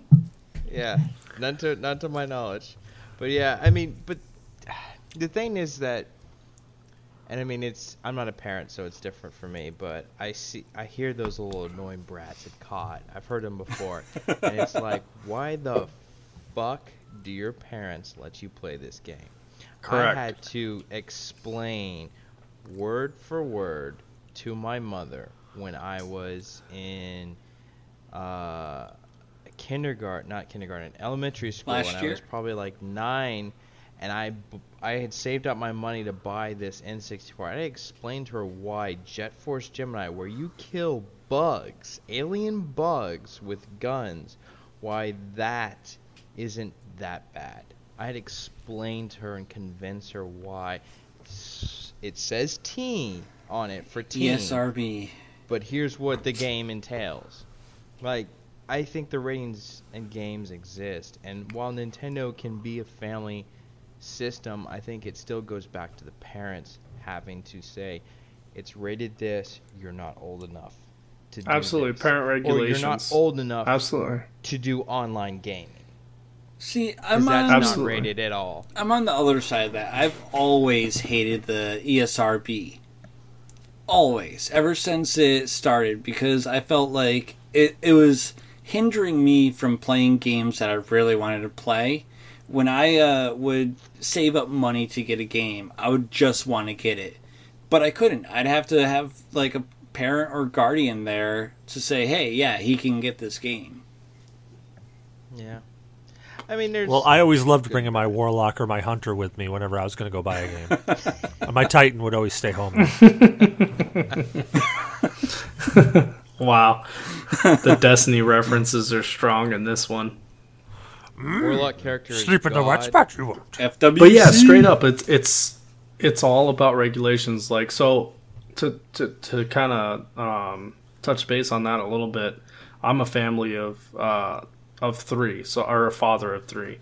Um, my oldest son is five, and I recently just purchased Destiny and all the DLC on his account so he can now play with me. Um, most of it, I really hope, is PvP or uh, sorry, PVE side of it, whereas I can kind of show him what to do, you know, do the raids with him, just just fun stuff, you know, father and son stuff. Um, he really enjoys video games, so like I did when I was his age. So, as somebody that lived it before, that you know, I was the same way as Zyberblood. I had to explain to my mom why running people over in the street was okay because they were the same color as me type of thing.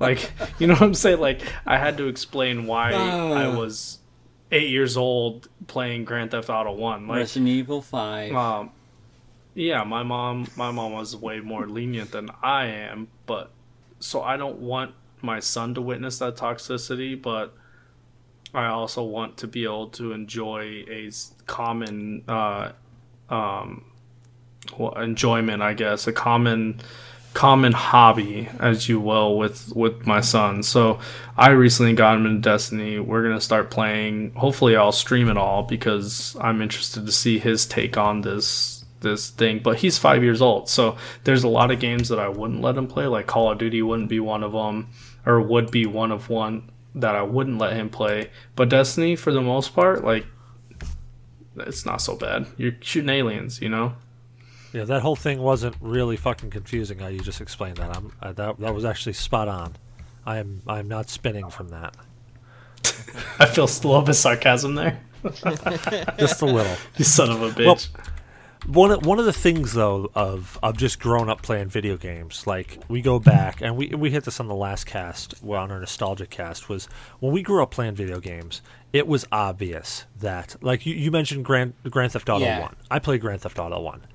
In Grand Theft Auto One, it was a top-down view. Correct. You ran over people and you left little blood smears all over the place, but your little people were little dots that you could see mm-hmm. these vague, descri- you know, vague things that you would describe as an arm swaying on the side of it, and they would shoot at you with little pixelated dots that were bullets, and that was that was the game.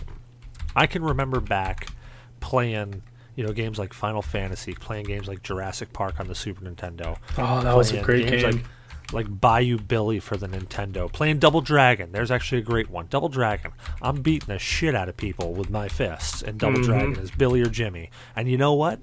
I knew that Double Dragon was fake because there was no way I could possibly look at that and go, "Wow, I really feel like I'm kicking the crap out of somebody. I should go out with a baseball bat and smack my neighbor in the face." No, I had that disconnect. But now, people running, kids running into games now. You get games like The Last of Us, where they are photorealistic at times. Literally, you're playing games like Resident Evil, Resident Evil 4, Resident Evil 5. You're shooting people in the face because they are coming at you with some weird appendage or something like that. you get games now where that gap has has really reduced. Back in the 90s, let's say, that gap was gargantuan. There was no way you were playing a game and thinking to yourself, I'm really shooting somebody in the face. You're playing Call of Duty, Battlefield, even uh, even Destiny Crucible now, and you're it's it's the, you know it's getting to the point of realistic. Yeah, I, mean, another thing back from when we were gaming, I loved how they tried to uh, divert the situation by like if there was violence and there was blood spray, it wouldn't be red. Or it was so fantastic. It was like in Mortal Right. Kombat, like you punch somebody and a pint of blood just flew out of their face. Right. Now you know when you punch somebody, there's not a pint of blood coming out of their face. If you rapidly smack somebody in the face, they're not dumping gallons of blood on the floor. You know that's not real. No matter how good the sprites looked, it always was fake. But nowadays, you're playing. I mean, hell, I was playing the new Mortal Kombat a little while ago, and I mean, they've come a long way in in graphics, in in realism in it, uh, just the movements alone. I mean, go back to go back to PlayStation One era when 3D was was just coming out. Crash Bandicoot. Yes. He's running along and his arms swinging to the side. you could almost set your watch by his arms swinging to the side because they were so robotic. It was so animatronic. It, it was it was easily figured out. Yep, okay, this is this is fake. Your brain just got into it.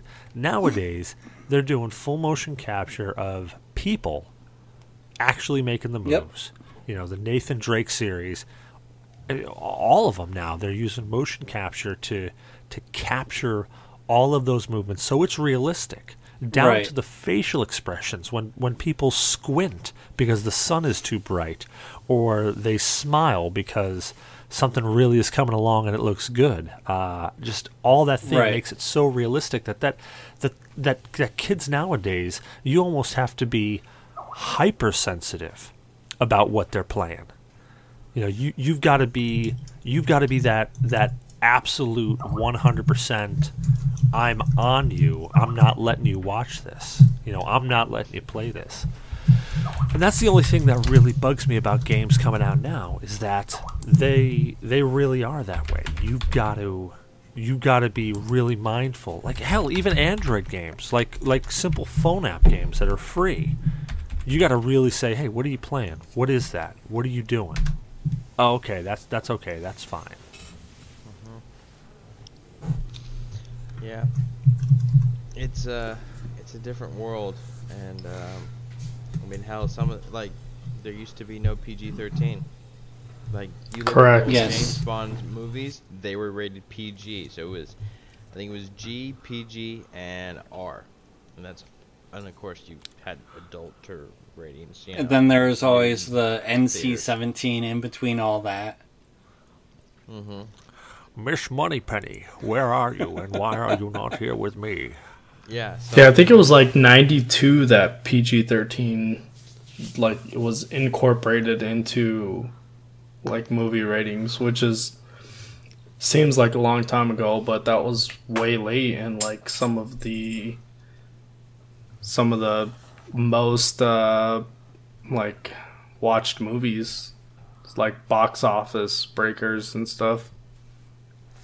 Yeah, and that's you know that's what we, you know nowadays what we have to understand. Like you have Destiny, a very high quality graphic game, but you let your five year old play it because you're killing bugs or you're killing aliens. You're not killing people, and there's a difference. And it's you know it's the ratings themselves, in my opinion, it's not necessarily what you're doing. It's also uh, the maturity of the player itself. So if you have a mature player, he can play Doctor Chaos. But if you have an immature player, then you don't want him playing Doctor Chaos because he can't understand the difference between reality and fiction. And that's really what I think the ratings represent. It's not necessarily an age number. It's are you mature enough to realize that this is fantasy and that what happens in here isn't necessarily acceptable in real life. Correct. And my God, we've gone off on a tangent. Oh yeah, absolutely. Yeah, we have. Every, every one of the every onto one of these topics. I don't care if uh, the Switch totally tanks. It's still going to end up right next to me on my gaming rack. Eventually, Oh, yep. yeah. I'll be picking one up eventually.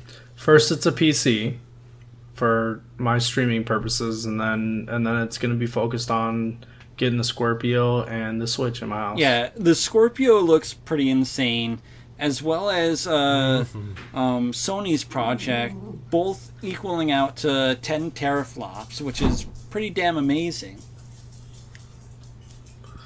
But You I'm know, which is a whole. Scorpio.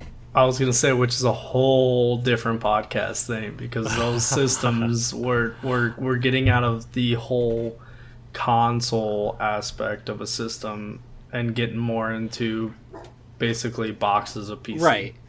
Yeah, because I, I said I on a tweet uh, that came my way earlier uh, today when I came across the Scorpio project. I said, "What? So it is a PC with a Xbox emulator, or a Xbox with a PC emulator? Either way you look at it, you can upgrade it like a PC." Yeah. But I mean, the Scorpio. That's also their th- their uh, uh, virtual reality gaming. The heads, the goggles. I think it's the one that's supposed to be uh, compatible with it, or they're supposed to be the one that's spearheading it. Yeah. Yeah, the, my concern is is that um, I don't know if all of you have an Xbox One, but um, I, I can't raise my hand if you say when was you know who plays uh, you know a Kinect game. Like I, what do I use my Xbox uh, Kinect for? Um, to either ID me for signing in, or uh, two to turn my console on or tell it to do a, an, a voice-based command. Otherwise, the camera and the audio features on there are useless. I Be honest. You have it identifying you when you pull down your pants and moon it, don't you? the, br- um, the brown eyes, a- your identification I- face. I prescribe to the theory where I'm a little paranoid and I put the little safety uh, sensor thing over it so it covers up the lens so you actually can't see what I'm doing. Oh man, I use a penny. you think Donald Trump's watching you, huh? That works too. Here, let me give let me let me give you a simulation of what Blueshark does with that sheet over there. Oh Jesus! Thank God he doesn't have his camera on. I'm, I'm Um, really surprised I haven't stumbled upon I have- Pornhub videos of myself, considering how much like I Hey, you don't walk protect stark my naked in front of that thing. Oh, well, we do all kinds of shit in front of that thing naked. Ah, yeah, there you go. I have an Xbox. Well, One, now now that we start slipping down that rabbit hole, let's uh let's move on to something Listen, a Tagger. little bit safer. Let's let's move on to something slightly more PG friendly, I guess. Oh, not jeez, PG-13. Cecil needs his, his safe zone. I, I need my safe zone. Oh, I need God. my Wii. I need to go touch my Wii alone, with nobody watching, without the camera on. Oh um, god. So, I think we've hit on a lot of subjects here. We've actually gone on some pretty interesting tangents, which are is seems to be status quo for this damn show. Dude, I've only hit like four of the 100 gadgets, man. We still have like two and a half, three more hours of this shit. We gotta go. Oh, we gotta get I gotta go get this. another beer then. no, you know what? I, I I'm wine. gonna have to break the seal at some point in time. You you bastards have all gotten up and taken a leak, and uh, it's time for me to do it. But I want to make sure we end the show before I do. so, let's talk about a quick preview of what's to come in GNA. So we've had some. Uh, Gravemind has done a D&D ca- uh, D&D cast before, where actually I was actually part of the second cast of that, which I think there was like some golden controller. I don't remember. I was pretty drunk when we did it, but I remembered I did a I did my Deckard Cain voice the entire time, and I had to put the Konami code in something. So, both Mattman and Blueshark have never played a tabletop RPG.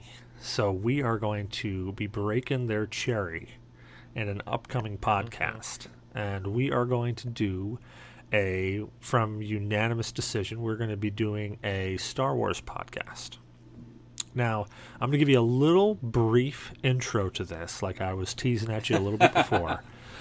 So, it uh, they the the consensus is that we wanted to do well the the recommendation I should say is that they we wanted to do a bit of a merge on this one. So I have DM'd several games.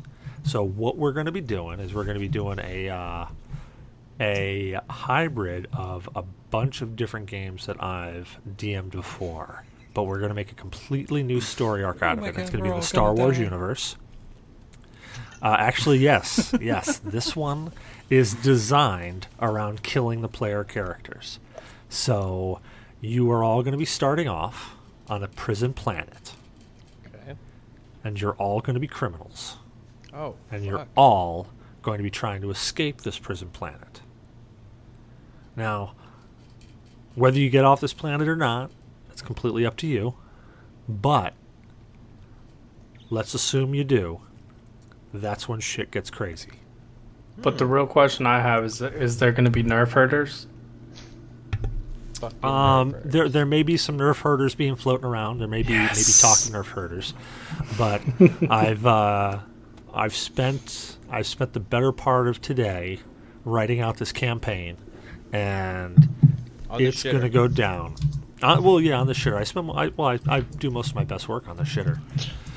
True story. So that's that's how this is going to start out. You guys are all going to be criminals, and you're going to be stuck on this prison planet, and you guys are going to have to figure out a way to get off of this. It's I, I can't figure. I, I haven't figured out if it's going to be a prison planet or a prison like colony ship or some shit like that. But that's that's where we're going to be starting off, and we're going to be doing a Star Wars RPG, branching out off of that. So it's going to be interesting.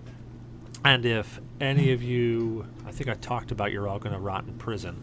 Um, if any of you remember that, you Oh are God. going to be in for a little bit of a treat Oh, because it's going to have the same kind of atmosphere, the same kind of claustrophobic feel. um, Oh, but man. Here it's we gonna go. have- Sarge jump it's gonna have it's gonna have a hell of a twist to it, and What a I'm gonna tell you right now, you're gonna love it or you're gonna hate it. But one way or another, every single one of you is not making it out of this campaign alive. Mm. I'm guaranteeing you that every single one of you is not making it out of this campaign Oh alive. man. Apparently, you haven't met Mattman. I'm a fucking boss, and if I have mustard in my holster, it's fucking game over. I win everything. Well, we'll keep you uh, we'll keep you loaded up with mustard so you can sling it everywhere. So, we're- so we're gonna have it so that when a person dies, and this is kind of cruel. They cannot say anything. No comments, no chuckles, no giggles. For the rest of the cast. Well, um, I'm building into it a little bit differently. So you guys are going to have your characters that you start off with. Okay. And we're going to go pre-made because it's going to be a lot easier to get things started. So this is going to be a true role-play game. You are going to be playing a character. Now, I'm not going to make right, you. I'm not going to make you do any voices like I do all the time.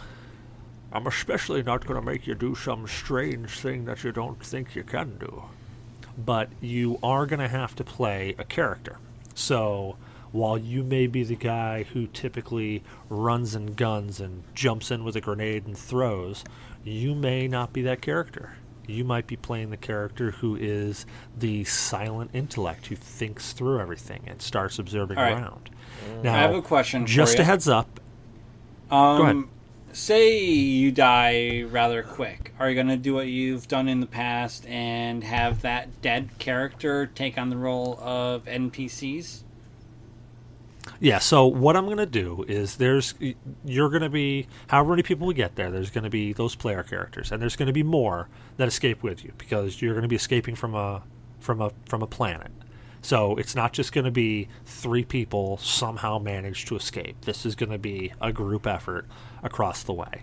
So there's going to be more people there. So in the event that somebody dies right off the bat, there'll be another character that they can take over in the you know in, in the interim just so that they can they can keep going. So it's kind of like the beginning of battlefield 1 where every time somebody died you just took over as another person and started running around shooting people. Kind of think of it like that. Now just as a heads up this is this is a true as true as you can get to a role playing game. So you are going to play the role, and Zyberblood can attest to this. If you play the role, if you play it as it's written, so if you're if you're that silent, silent intellect, and you play it as the quiet intellect guy, there's a very good chance you'll survive. Perk. But if you but if you do like Gene the Machine Dudley, who's dumb as a box of rocks and tries to make a Molotov cocktail out of a big old gas can and a rag and ends up lighting the whole side of the tower on fire, well, guess what? You're going to be proving Darwin's theory right. Yeah. Tripping with a loaded shotgun that has a hair trigger and shooting your partner in the foot. Not a good combination. No, Exactly. very bad. So on that, let's uh, let's go around the room. Blueshark, where can people find you at? Uh, you can find me on Twitter at BlueShark45, and uh, twice a month, usually on Fridays, you can find me on Twitter playing some random game um, at Twitch. or sorry, you can find me on Twitch twice a month. Uh, usually on Friday playing some random game. Uh, Twitch.tv slash the Blueshark 45. And you can't change it. Hey, just so you, just just so you know that Twitch has uh, opened up uh, you being able to change your name. Oh, I, So I you can actually rebrand. DM'd the guy who has Blueshark 45, and I asked him, any chance you wanna um, give this up? And uh, he's never gotten back to me. If he does, that'd be nice. If he doesn't, oh well. What a son of a bitch! Yeah, he probably just watches people. I don't think he streams because he's got like one or two followers and no views really to speak of. So maybe you should rebrand to your actual age.